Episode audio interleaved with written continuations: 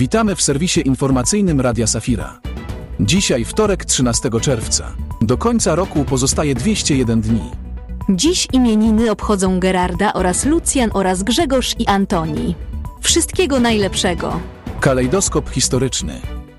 W 1777 roku do Jarosławia przybyli Dominikanie. Stało się to po pożarze ich klasztoru w Bochni.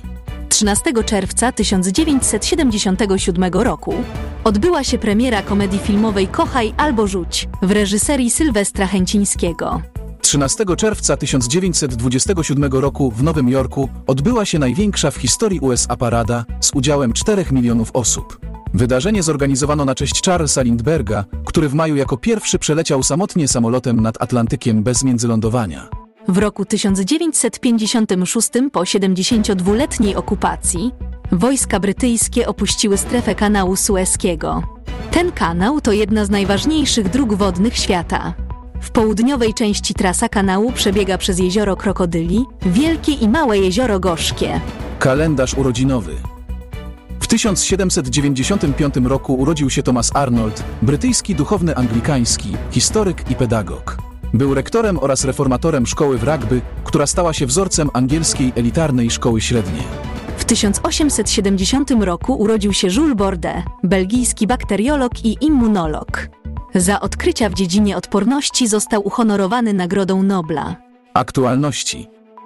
W Polsce trwa dyskusja nad obywatelskim projektem dotyczącym dofinansowania procedury in vitro. Projekt podpisało 395 tysięcy obywateli. Propozycja ustawy zakłada dofinansowanie z kasy publicznej na poziomie 500 milionów złotych rocznie. Kościół rzymskokatolicki nie popiera projektu.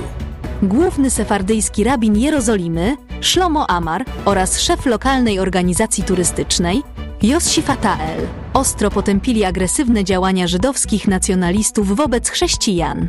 Incydenty te uznali za niezgodne z naukami Tory. Papież Franciszek skierował list do przewodniczącego grupy Partii Ludowej w Parlamencie Europejskim. Podkreślił rolę chrześcijańskich polityków w budowaniu braterstwa. Papież wezwał do jednoczenia Europy, budowania relacji z obywatelami oraz jedności w kwestiach etycznych. Zachęcił również do czerpania inspiracji z nauki społecznej Kościoła. Projekt tłumaczenia Biblii Unfolding Word.org w Czadzie przyczynił się do konwersji na chrześcijaństwo co najmniej dwóch muzułmańskich tłumaczy. Wielu imamów zaangażowało się w czytanie przetłumaczonych historii swoim społecznościom.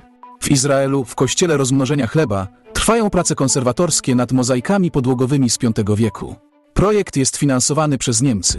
Zakończenie prac planowane jest na listopad.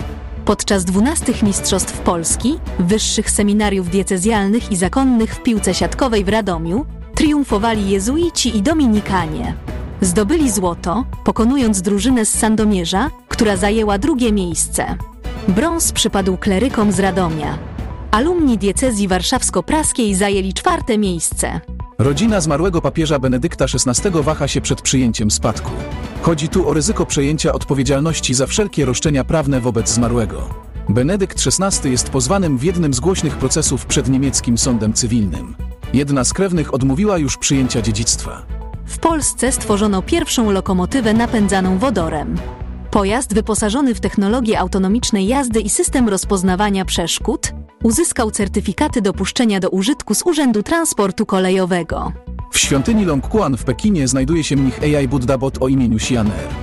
Możesz zadać mu pytanie dotyczące sensu życia lub miłości. Przez większość dnia Buddha Bot medytuje na półce. W Japonii, w świątyni Kodai w Osace, można wysłuchać nauk buddyjskiego robota kapłana o imieniu Mindar. Robot głosi sutrę serca w języku japońskim z dostępnymi tłumaczeniami na język angielski i chiński. To wszystkie informacje na dzisiaj. Cieszymy się, że jesteście z nami. Na jutro przygotujemy kolejną porcję ciekawych wiadomości. Niech nam wszystkim Bóg błogosławi.